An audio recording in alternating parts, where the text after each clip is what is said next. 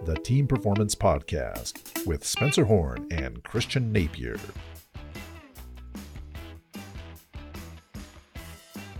Hello, everyone, and welcome to another episode of the Team Performance Winning Ways for Uncertain Times podcast. I'm Christian Napier, and I'm joined as always by my partner in I don't want to say crime because it's not crime. but my partner in success. Let's let's frame it that way. Spencer Horn. Spencer, how are you? I'm good, Christian. So excited to be with you. We we skipped a week last week and I missed you so much. Well, it looks like you were having an amazing time wherever you were. I could see some really nice pictures there on Facebook and stuff. What were you up to last week?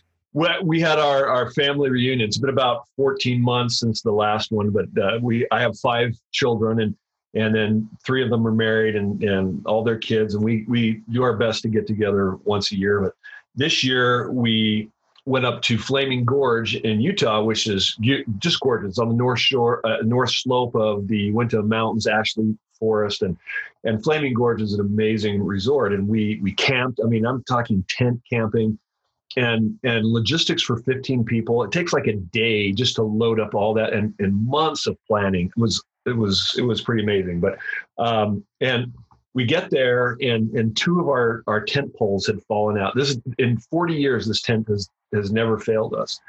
And it's the Springbar tent that is amazing. It's 40 years old and it is in stellar condition. But two poles were missing and you just it, it, we couldn't use it. So Janet, my wife and I basically slept out under the stars for for four nights.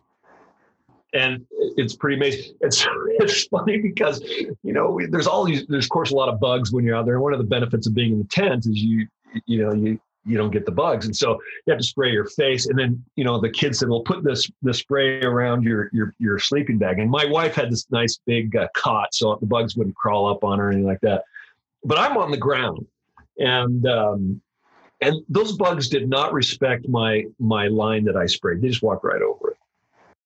Well, that's just inexcusable. Those bugs. They, they, have no respect for they no. have no respect for humanity. They just walk all over you. Well, you're we, you're in their turf, right? That's right. But we had a blast. I mean, saw all kinds of animals. We we went fishing. We caught fish. We went kayaking. We went ATV and four wheeling. And then we spent the last three days in Deer Valley, Park City, up by Stein Eriksen Lodge. We've got this beautiful home uh, on Airbnb, and we just wanted to pamper ourselves and shower and hot tub, you know, to recover from the four days out in the wilderness there. And there was nobody out there. I mean, we were we had this entire campground to ourselves. It was uh, right before the 24th of, of July, and we left right on the 24th. So I, maybe people were showing up, but it was it was fantastic. Thanks for asking. That's that's what we did. Lots of great you, food, camp food.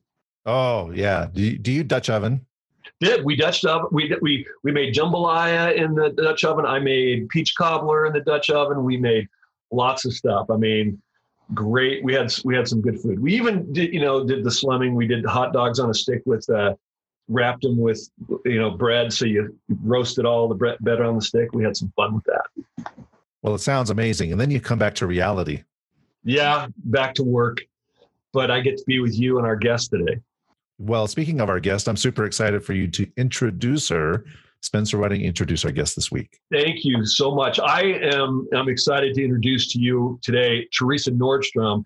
And Teresa, eh, eh, you know, I just met you recently. It's been, I, I think, a little about a month or so we we met, and I was so impressed with with her, her energy, what she does, how she does it, her approach. And you know, as we talk about team performance, you got to have the you know the best people possible. And Teresa's expertise is really in innovating HR practices and recruiting, and she has over 20 years of experience in in hiring talent for top tier organizations. I, I you know, I'm going to stick with your your pro. Let me read a little bit of your bio because I think it's it's very uh, very impressive. And um, but she has over 20 years of experience as an executive recruiter and candidate attraction specialist. And she uses creative methods to help hiring leaders and executives enrich their organizations by attracting top talents, which we need to have in our, all of our organizations. And she has a mission to guide these leaders into getting out of their own way and transform the way they recruit. And we're going to ask her a little bit about that. And she has this grand vision. As a matter of fact, I'm going to ask her about this first. Her grand vision is to transform the HR industry as a whole with every client she works with. And, and to me, that's music to my ears because I often find that, no offense to any of you who are HR experts out there, but typically HR is is the the Department of Business Prevention, right? I mean, they're they're there to to to make sure that you know all the risk is is mitigated, and and so sometimes you know there's this this battle there. Uh, and when it comes to hiring, they get in their own way a lot. And Teresa's going to talk about what not to do. And in her years of helping CEOs and executives uh, recruit talent, she, you, you've seen it all. I mean, Teresa, you're going to tell some of your fun stories. And um, you know some of the roles that companies have that seem cursed that you can't seem to fix she she helps them do that and reduce the turnover that costs millions of dollars it's so expensive to replace people which is one of the reasons why team performance and culture is so important we'll get into that and you know, she has experience working with big box retail, you know, construction, food manufacturing, technology, and startups, and and you, you've worked in a variety of industries. You even worked in a, a tech startup that you helped grow uh, to be sold for I think eighty million dollars or, or something like that. It was one of the top twenty fast twenty percent fastest growing companies in in the United States, and, and then it was acquired. The Team Performance Podcast. And you started your own business the same year I started mine in 2015, right, Teresa? I guess I didn't know that was the same year, but yes when did you start in 2015? It was it, when what month? Yeah. Yeah, it was like the first week of December. So yes, of 2015. Oh my, yeah. So I, my five year anniversary is on Monday. No, Sunday. Oh, okay. First, it's the first of August. It's oh, Sunday. Awesome. Okay. Yeah, but um, anyway, so you are. We're so excited to hear from how you help companies fix their hiring problems. But I, but I want to start with so you are an HR practitioner. Yes. I mean, you're you're a member yep. of the uh, of, of the community, and yes. so you're speaking from the inside and not like an outsider like me that's casting aspersions, right? Sure. When you say you want to uh, transform HR, what do you mean? What, what's the problem, in your opinion? Yeah. So, you know, honestly, so I, I, you know, really, I am focused on talent acquisition in the recruiting department but I can I will go outside of that if I need to, especially with smaller companies. But you know, one of the things it's it's really coming to a head right now. I mean, on LinkedIn, if you go there, so many candidates are frustrated. And actually, um, last year when I was talking to clients, um, business partners are frustrated. They're frustrated frustrated with their HR departments. But you know, right now, recruiting actually hasn't changed a ton since honestly the 1990s. I mean, they're regurgitating job descriptions and they're just they they've engineered over engineered the recruiting department right so they they post job descriptions through what we call an applicant tracking system in ats they spit out these job descriptions you know on on the web and then recruiters handle anywhere honestly minimum of 20 20 jobs up to literally sometimes 80 jobs and right now that is way too many for them to effectively source a job. And so, you know, I am, you know, people want to be um, recruited with um, with respect, one thing, but we want to have a quick process. And companies, recruiters really should be marketers. And a lot of a lot of people are talking about recruitment marketing. I don't know about you, but if you actually go out and look at Indeed or any of the top recruiting sites, you don't see any marketing in recruiting. And so I am really trying to revolutionize at least the companies I work with and have recruiting be about marketing their jobs. And so that you can actually tell the story of a, of a position and speak to candidates. And that's what I really do is one, I tell the story of, of the role of the company so you start attracting the right talent, um, you know, to to the candidates. And so one, it's about attracting, and here's the key, about detracting the right candidates. And so, so, so, this is so yeah. it got, it got Yeah. interrupted. This is so Yeah. important. So what you're doing basically is you're baiting your hook to find the right people and repelling the wrong people. Because what, what I heard you say, and, and I see the same thing with, with HR experts, is you put a job description out there, right? And they have to put all these disclaimer. It, it's just a uh, you know this many years of experience, and it's basically the job description bullet point. And people are looking at that blah blah blah, and so people are blindly and automatically responding to that ad, and you're getting everybody. So you get a hundred Yeah, yeah. applicants, and and the HR Oh, people have 100. to actually, yeah, Yeah. they have to sort through all the chaff. Yeah, and here and here's the deal. Actually, recently on, I mean, there is there is so many people complaining on LinkedIn about it. So one, you have candidates complaining. Um, one, and secondly, you have recruiters complaining about, oh my gosh, all these applicants are applying and they're applying for jobs that they're not qualified. Yes, because one, you're not articulating the job appropriately because you're, I'm going to say too lazy, but you're not taking the time up front to truly understand what you're recruiting and you're not telling the story appropriately. Um, and the candidates, you know what? They're just like, oh my God, I need a job, I need a job, I need a job, right? And and then Yep. thirdly, the hiring leaders are so freaking frustrated because they're not getting the right talent that you know what they're doing. I actually have a CFO friend that says, Teresa, it's just easier to call you. And she'll pay me $30,000 to find her a $100,000 person, right? So, I mean, it's honestly, it's an entire system fail. And, you know, there's not just one easy answer to it. There's a lot of things that, and not, I mean, there's a lot of things that need to be fixed within there, but it's not rocket science, honestly. It's really, really not.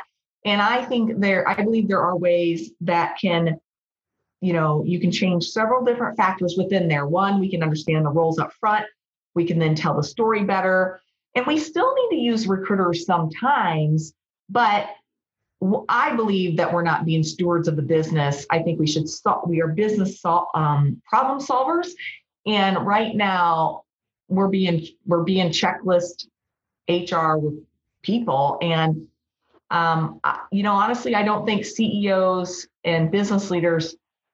I think they're settling. They're settling settling for mediocre practices, and there's so much better we can do. And darn it, I want to show them what more they can have. Yeah. And, and so why do you think they they settle? I- I mean, they I- haven't seen better. You know, Okay. you know, when I, I they really haven't. And um, so you know, I helped sell that. It was a, you know, we were the third fastest growing in Nebraska, top 20% in, in the in the country. And you know, my CEO actually had to kind of be forced to hire me because um, his his controller at the time had had worked with me at a prior company, and she's like, "You got to hire higher level HR." So they brought me in. Um, you know, we we saved honestly, this company was only 13 million, and we were on track to spend one million dollars in recruiting fees, a 13 million dollar company in one year. oh my goodness. I know. I mean, that's that's a lot. We spent forty thousand dollars in two years after that. Well, that's a much better that uh, CEO would have, would have been very, very happy So- so here's the salary that they hired you for.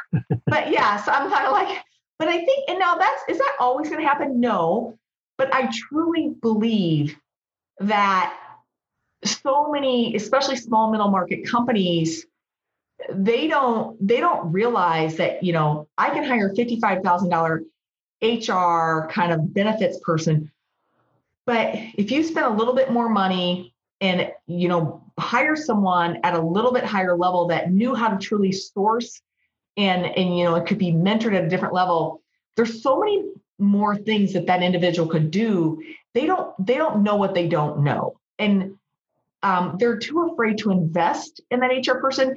And um, honestly here's the other deal. How many hr professionals do you know? And I, like i said i'm an hr professional. There are not many hr professionals that are great at recruiting. You know what they want to do? Recruiting? Wait that's recruiting over there.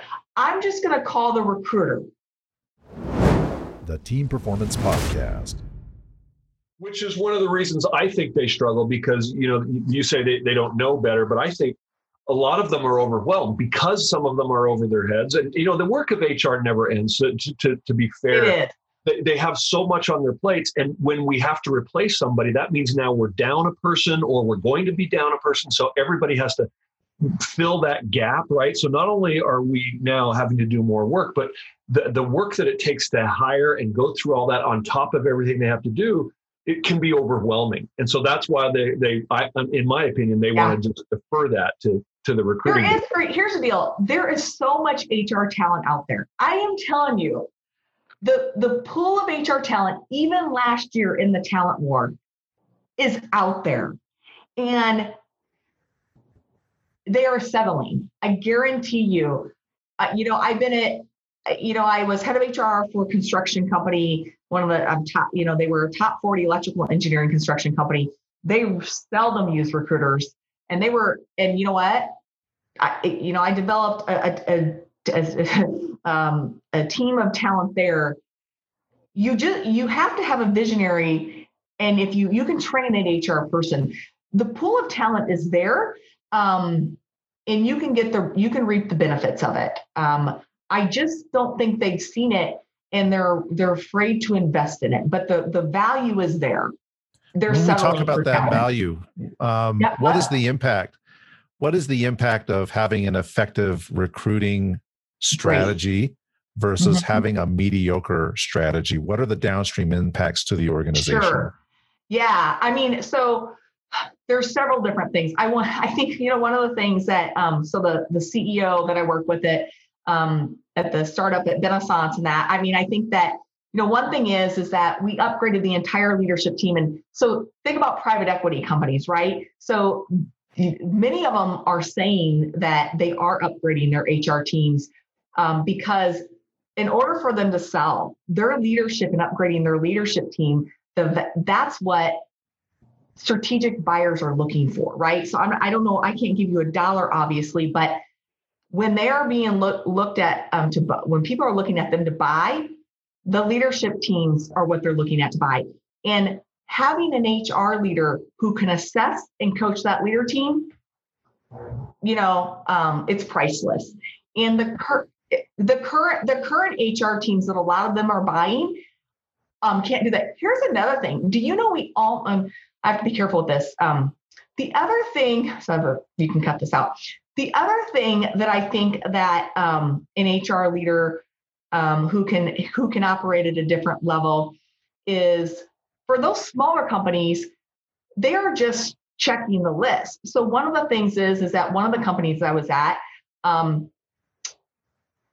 there were some decisions made that looked like they were de- daily, like oh benefits and things the the contracts that were signed had impact on whether that company was going to be acquired. And the ceo of the new company that was acquiring was in on that contract on the last day before we acquired. That benefits contract literally had impact on whether that company was being acquired.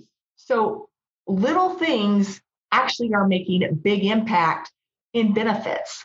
Um, so I think that the the day in and day out stuff of things that look like they're checklist things have dramatic impact because of the I mean benefits have extreme cost. You know, um, even little things like um, we had people still on our benefits a year later that were not getting taken off because they weren't strategically and like they weren't reviewing and and looking at it um, from a uh, they weren't looking at the financials right they weren't they weren't business owners. I, you know, I am, I was a steward of the business. Yeah. I wasn't, I wasn't just, okay, I'm getting payroll out every day. So that's the difference between typical HR, an employee mentality and an owner mentality. And I think that's one of the things that yeah. makes you you different. And it's interesting what you talked about a company being positioning themselves to sell, especially right now VC venture capital, uh, they're they're buying up companies left and right because a lot of companies are struggling and, and they're wanting sure. to buy them. But if if I'm an investor and I'm looking at a company that we want to grow, does the does the executive team have the bandwidth to scale? Yes. Can they handle more? Can they grow? And if they don't have that, then the company has no value because that's the value of, of the company. It's not the bricks and mortar. Yeah. It's the people. Yes. And I think so to go on, Christian, the other things that come up are I help those leaders have crucial conversations. So we all know that um, some leaders that are able to help build a company to 10 million can't necessarily lead that company at 50 million and 100 million. A very, very common issue. Um, and, you know, uh, the those HR people need to be able to help um, have those conversations, those tough conversations, and not just be a bystander. And there were definitely some um, challenges in the company that I orchestrated.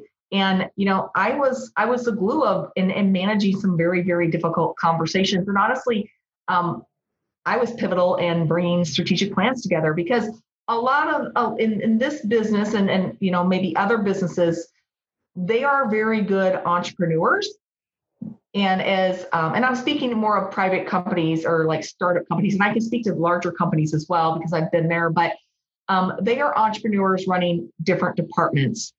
Um, i have been fortunate in my cases where i know how to build a strategic plan i know how to build cross-functional teams and you know honestly a great hr leader you don't i mean you bring an hr leader that's been at a decent sized company we do that because we are running departments that have, you know, I had a thousand people at, you know, at some of my companies, right? At 50 some, 60 some stores at Best Buy.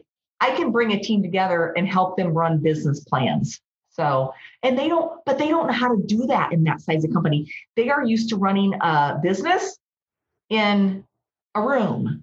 So there's, I think there's so much value in even helping them run like uh, cascading goals. I think that's another common issue with a small business is they don't know how to cascade goals. So that, I'm kind of focused on the smaller company right now, but those were some of the the red flags and barriers that this company was having. We were scaling during um, Obamacare, um, like because we were um, a system behind Obamacare.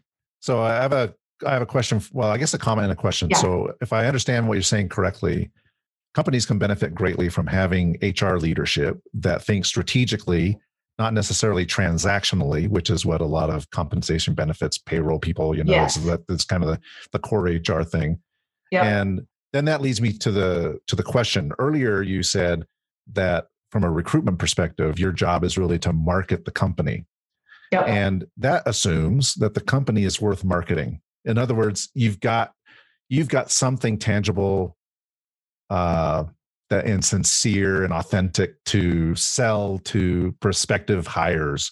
Yep. So from a from a from an HR perspective, how can you help shape the culture of the organization so that it actually becomes attractive and it becomes easy yeah. to sell to prospective hires?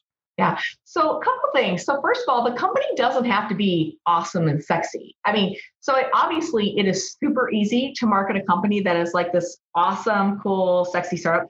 So a couple things. I think that one. Um, so I'm going to start with that. I think every company has a story, and a lot of A players love a challenge. I was recruiting for a company uh, that, let me just tell you, didn't have a cool, didn't have they were they were struggling. Their stock was challenged. Guess what though? A players love to fix things. And if you market that company in a way, they're like, oh my God, I want to go fix that because they want to be the hero. And so, one, it's all about the messaging. That's one thing. So, I think that first of all, um, that's one thing that you can do. And so, I think it's about messaging. So, secondly, I think that um, there is, from a culture standpoint, as an HR leader, I would look at first, do we have some ultimately ultimate um, internal issues that um, we would address?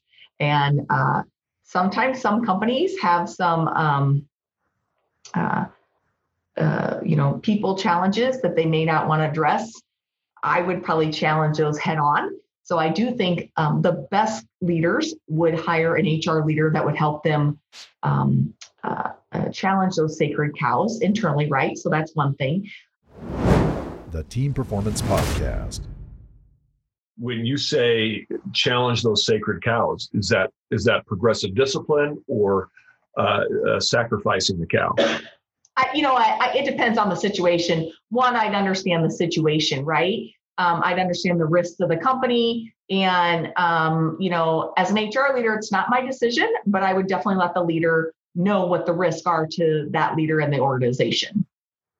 You know, honestly, um, you know, I would have a, I would, I would understand the situation and I would help the leader understand the risk to um, the organization um, and, you know, individuals and, you know, potentially the life of the organization. And they'd have to make that decision. Wouldn't be my decision. I mean, ultimately, right? but I'd let them know the risk. And I've been in that situation before. So, yeah, um, so I. Yeah. So, so with that though, I think, um, you know, you you understand those, but then, you know, one, you you, you know, you decide, you know, what are the things you know short and long term that you can make an impact on right? So going to a company you understand that employees are really frustrated that they're not getting employee bonuses and they're working their butts off and you know you're going to have people at risk for leaving and they're okay then what do we do about that? Um, okay we we we talk about it. We put a plan in place. I'm very big about being transparent you know, um, and you know, we we put a plan in place with that type of thing. Um, we talk about we talk to leaders about the communication plans and um, and there leaders first, right? Get the right leader in place, and you know, we start recruiting those like right leaders. Replace the leaders that are not um, you know, maybe working, but I would start at the top with the the leaders, um, you know, with the CEO or whoever I may be working with on that. So, but yeah. You know, it's interesting uh, talking about CEOs. So, I, I, I do another podcast which uh, looks back mm-hmm. at the Salt Lake 2002 Olympic Winter Games, mm-hmm. and I just last week had uh, a very long conversation with the head of human resources for those games, uh, wow. uh, Ed Eynon. And um, the impact that Mitt Romney had when he came on to work on the games was was really really substantial. You know, he you and it, and what you said reminded me of this because you talked about A people, type A people wanting a challenge. And that was a challenge because at that time the organizing committee was $400 million in the red uh, wow. Didn't look like they were going to be able to to put on uh, a games in the aftermath of an IOC scandal that had really rocked um, the rocked the organizing committee and caused a change in leadership.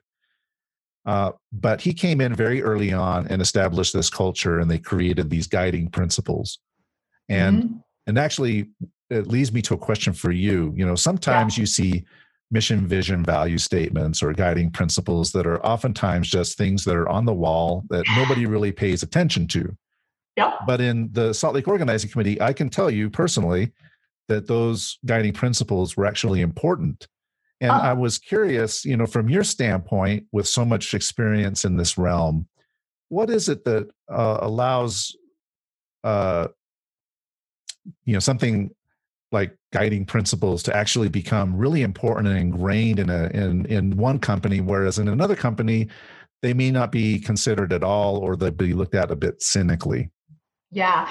So i actually i kind of laugh at it because i just did a uh, I just did a video not too long ago and it was like something about lame lame values. Like i said quit quit using lame values. And um, over 50% of fortune 500 companies have integrity as one of their top values well, I think integrity should be honestly just a price of admission, right? so, um, one is I think they need to be very well described. Like, what does, if you are going to use integrity, like, what are actual behaviors?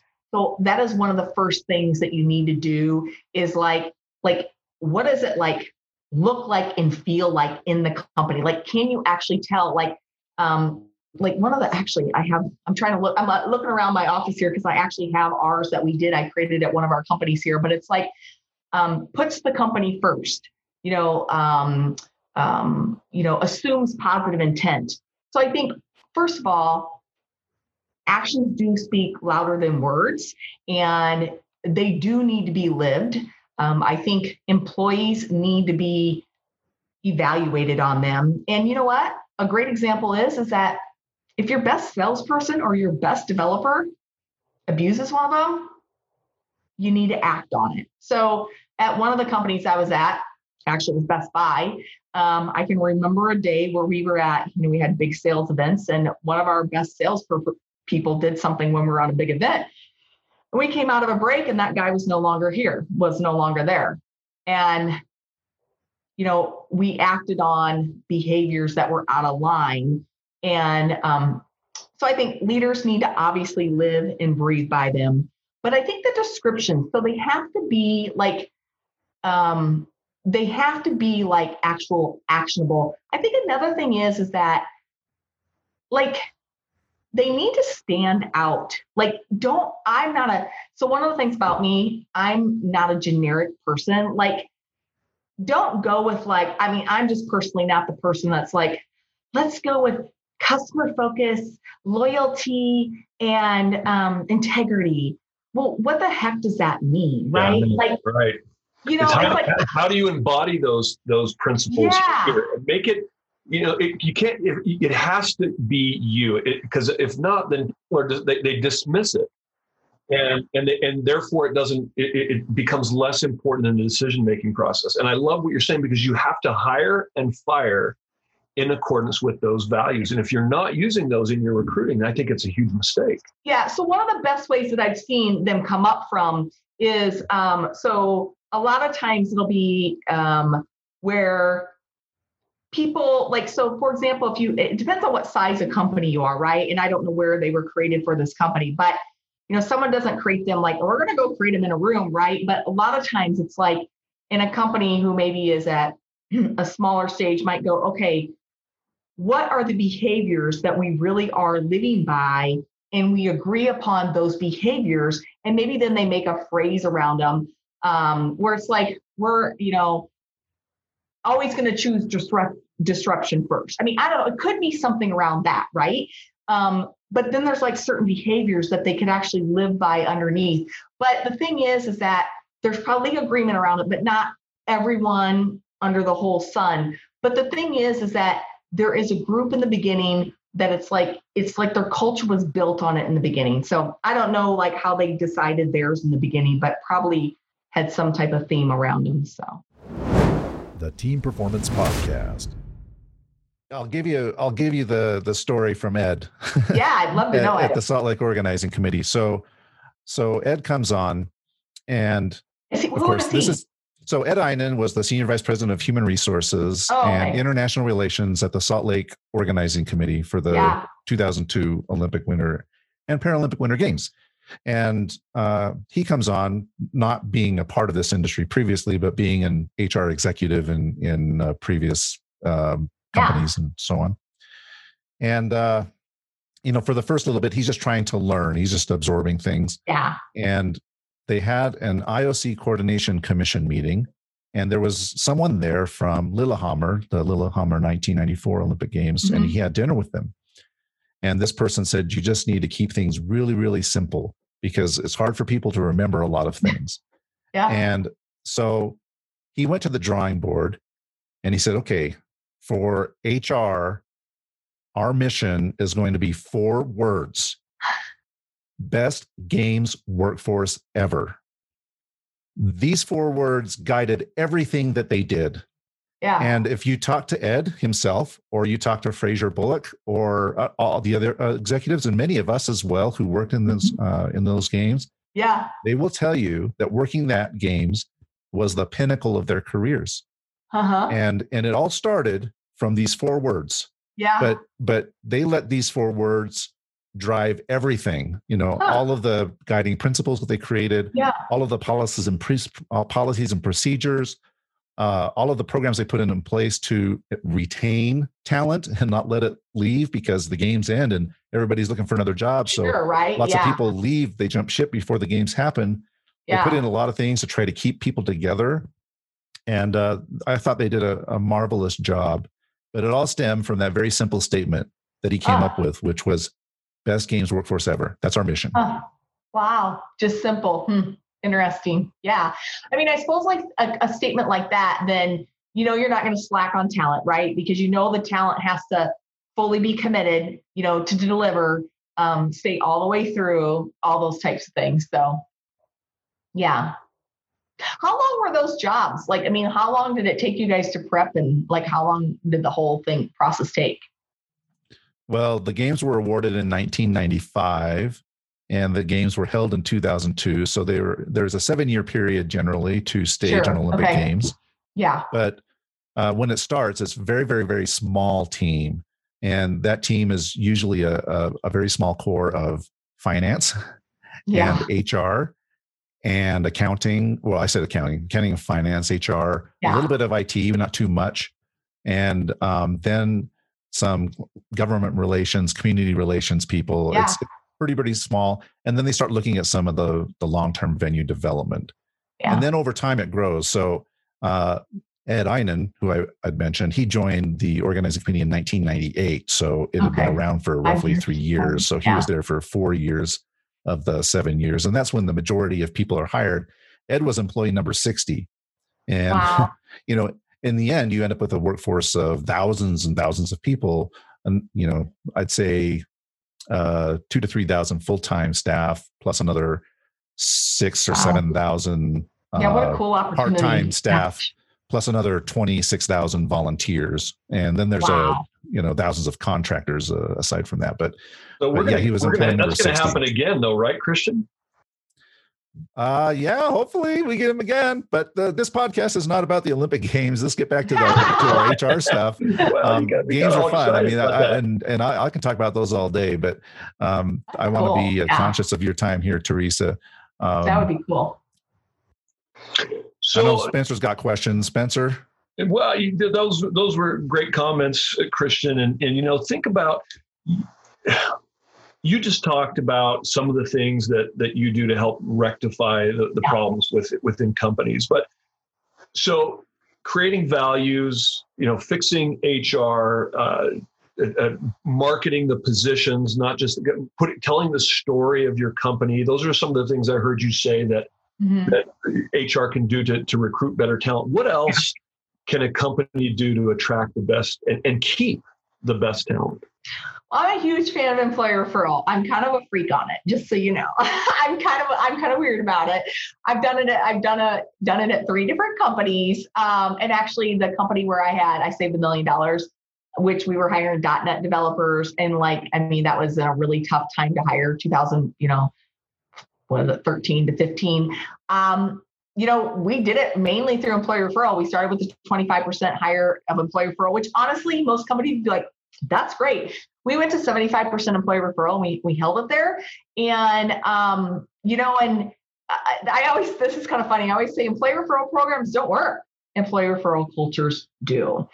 And, um, you know, I really didn't realize I was like, oh, I'm, I did employee referral at, um, at CPG company I was that before too. I went in there and I was like, oh, you know, because one of the departments I had, which is um, was actually so I, I supported finance there was like 1,300 people in finance, and I supported one department, which was the funnel for accounting and finance internal. And I was also head of the finance development program, which was one of the top 20 finance development programs in the country. And I did support one of the, the head guys, which one of the executives who was known to be super, super difficult. And uh, the recruiting manager came to me, like literally took me out to lunch. Um, like two weeks after I got there, she goes, "You gotta, you gotta lower this guy's bar. His bar is way too low or too high." I was like, "He's like the executive, like a recruiter. Come on, man, right?" So it's funny um, because they they only had like a, a head count of like 36, right? But they've never been like over like 31, 32. So we like did this. I go, well, if you're not employee referral, because I had I had given away a Harley at my last place, but that's only 20 grand. That's not really a big deal, right? But anyways, um, I said, she goes, yeah, yeah, we've done that. She goes, it doesn't work. I said, what'd you do? We sent out an email. I was like, is that email? I'm like, you know, and so, and honestly, many, many people think that employee referral doesn't work. And here's the deal. It's 50%, employee referrals come in 50% faster, 25% more profit. Okay, just, you know, 25% more profit. There's all these studies that show you know, I mean, better retention, you know, all these different factors. By the way, just so you know, you can actually improve diversity through employee referral because I can pay for diverse. I mean, I can give bonuses based on diversity, you know, and actually I can teach people about diversity because I can tell them, you know, it's like, okay, we really want to improve our diversity. You know, you can actually use it as a positive adversity culture thing. So based on the ConAgra thing, we actually got staff for the first time ever in this department and created an employee referral culture. And all we did was have like a contest between departments, like giving away iPads and stuff. It was kind of silly. Where's the Harley giveaway? I want to know what well, that. So that's that was so that was a construction company, and um, I don't have my stats from that company to be honest with you. And that was a really tough one. So um, we were in a community, very small town, Iowa. We were over 50%. Um, uh, they they lived on the road. They were electricians. I mean, talk about. I mean, like Northwest Iowa, um, electricians that travel for a living. And um, but here's the deal. I, you know, tough to re- tough to recruit for something like that. Oh yeah, like the, the president came to me, Teresa, did you find the you find a trap door of electricians? I'm like, eh. but you know, actually call it Join the Ride, JTR. Um, and we had these cool shirts made black with like these orange. I mean, people like wear them all the time, right? But the funny thing is, is that um, I think I saw someone wearing one not too long ago. Hilarious. Like this is like years, years ago, over 10 years ago. Um, but then this is actually funnier. Then I had like, because here's the other thing about employee referral. You make a culture of it. So say do fun with a purpose. Most a lot of HR people like, let's have a let's have a pizza party for what? Like don't have a don't like have fun with a purpose is what I say. And um, we actually even have to, so one of the things is I do a lot of spontaneous things with employee referral, right? And one of the things we did after that is we had, because we did that for one company, there was five different companies. Um, and after that, we did, um, oh, what do we call it? A full hand, a full hand, like a deck. Because what do guys do? Because, you know, they're mostly guys they like to drink beer and um, play cards. So we did a, a, full deck, a full hand or something. It's like a card thing. And we had all of our presidents in a in a bar, which is kind of a big deal in a dry community. And uh, we had them playing cards, you know. And by the way, this full is house. You had a full yeah, house. I don't know. Full, beer. Yeah, whatever. I don't know. But at the end of the day, it's about creating a culture. And I mean, helping people understand one of the big things about employee referral is one, you don't just pay for hires, you pay for quality of candidates. So, like if someone gives you a full a quality candidate and they don't get hired, they got a key to be in the bucket for the for the Harley, right? Because at the end of the day, you want to reward them for engagement. And then um, uh, the other thing is, is I did a lot of spontaneous things. Like um, Black Friday, I'm like, hey, this is for a different company. On Black Friday, I'm like, okay, anyone that gets a video interview by the, you know, by Thursday gets $250 to blah, blah, blah.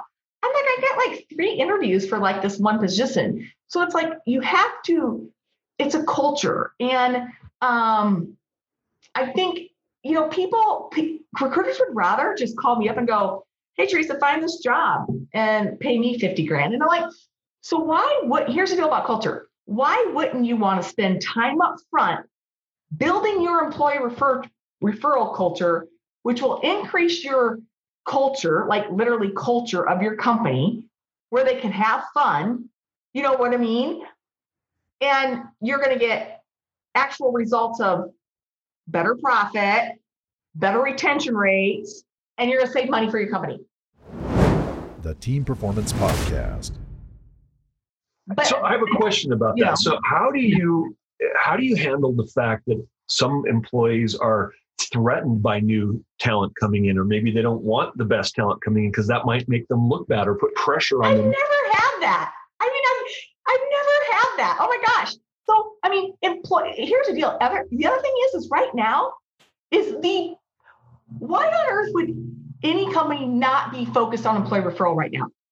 If people are unemployed right now, I want to help you find a job, Spencer. Oh my gosh. Like I feel for people not having a job.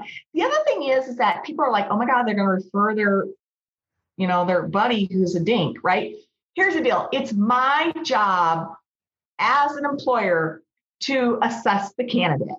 And I'm not super weird as a leader going, I'd rather, so honestly, I, I preach this. uh, and I'm a, I, one, I know that not everyone's going to be a refer, uh, referral, referral person. Like, like I'm a talker, right? Teresa's going to be the type of person that refers. Christian, did you, did you guess that that she's a talker? Uh, I had a slight hint. I wasn't sure. Okay, I, I, I, love it, Teresa. Oh, me too. If, Absolutely. If, you know, if, if, if, you're listening to this and you don't know Teresa, you got to go to her website and watch her videos. She does right. amazing videos. They're so much fun. But keep going. Okay, so here's the deal, though. But so one, we know that not everyone's going to refer people. We get that. But amazing enough, so at ConAgra, I had a I had a tax director. She worked at a big four. She had never referred anyone. We rolled out employee referral. This gal started, she was paying for the big four. She started referring people because we had never really talked about employee referral. We had sent out emails, but it doesn't engage with them. And one of the things that's important about employee referral as well is you have to help people go, hey, I'm hiring a developer, and here's the type of titles they may be in. By the way, when you're when you're out, you know, just having lunch with friends, maybe your friend has a a son that might be looking for a job or might not be happy. So it's helping them make connections. And guess what? They want to help their friends' kids. Or maybe they have a maybe they have a friend that lives out east and they want to bring their kids back home.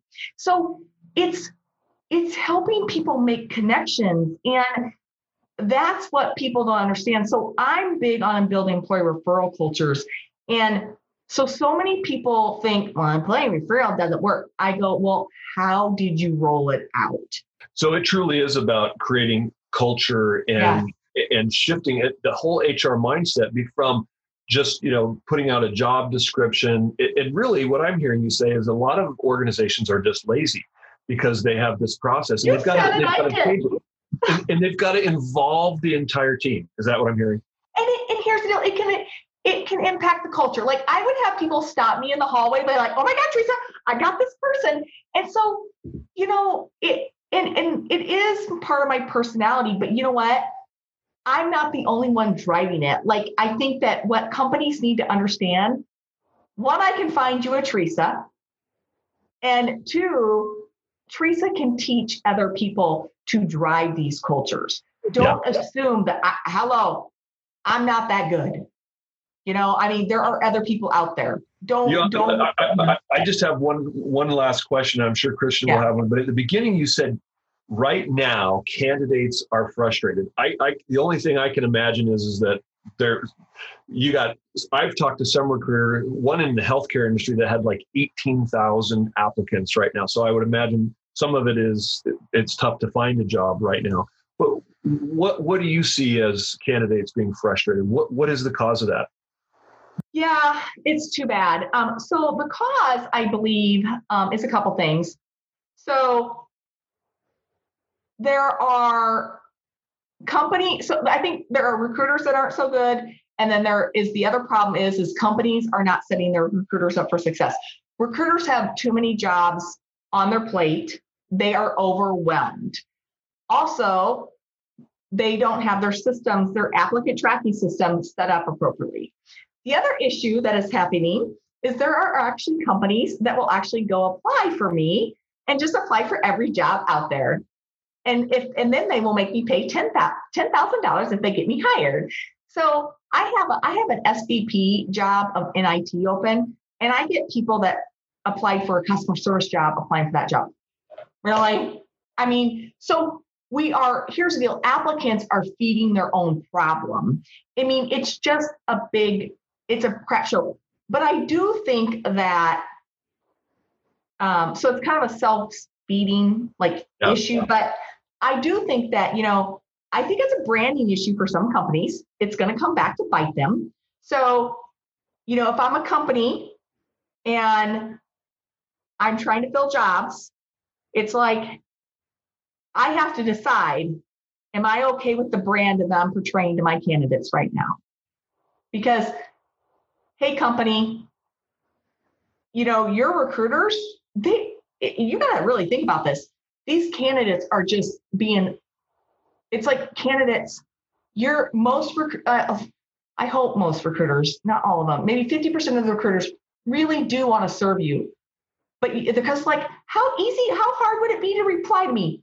It's actually really hard when you have a thousand candidates per job and I have 40 to 80 jobs. Actually, it's really hard to be honest with so you. So your process is is to streamline that and make sure that you eliminate a lot of those extraneous applicants so that you can be more efficient and do the best work for your clients. But and here's the other thing is is that I think that companies have to decide how many jobs can a recruiter handle. One, companies, are those jobs really open? Here's the other issue candidates are frustrated with. Jobs have been open since January. Are they really freaking open?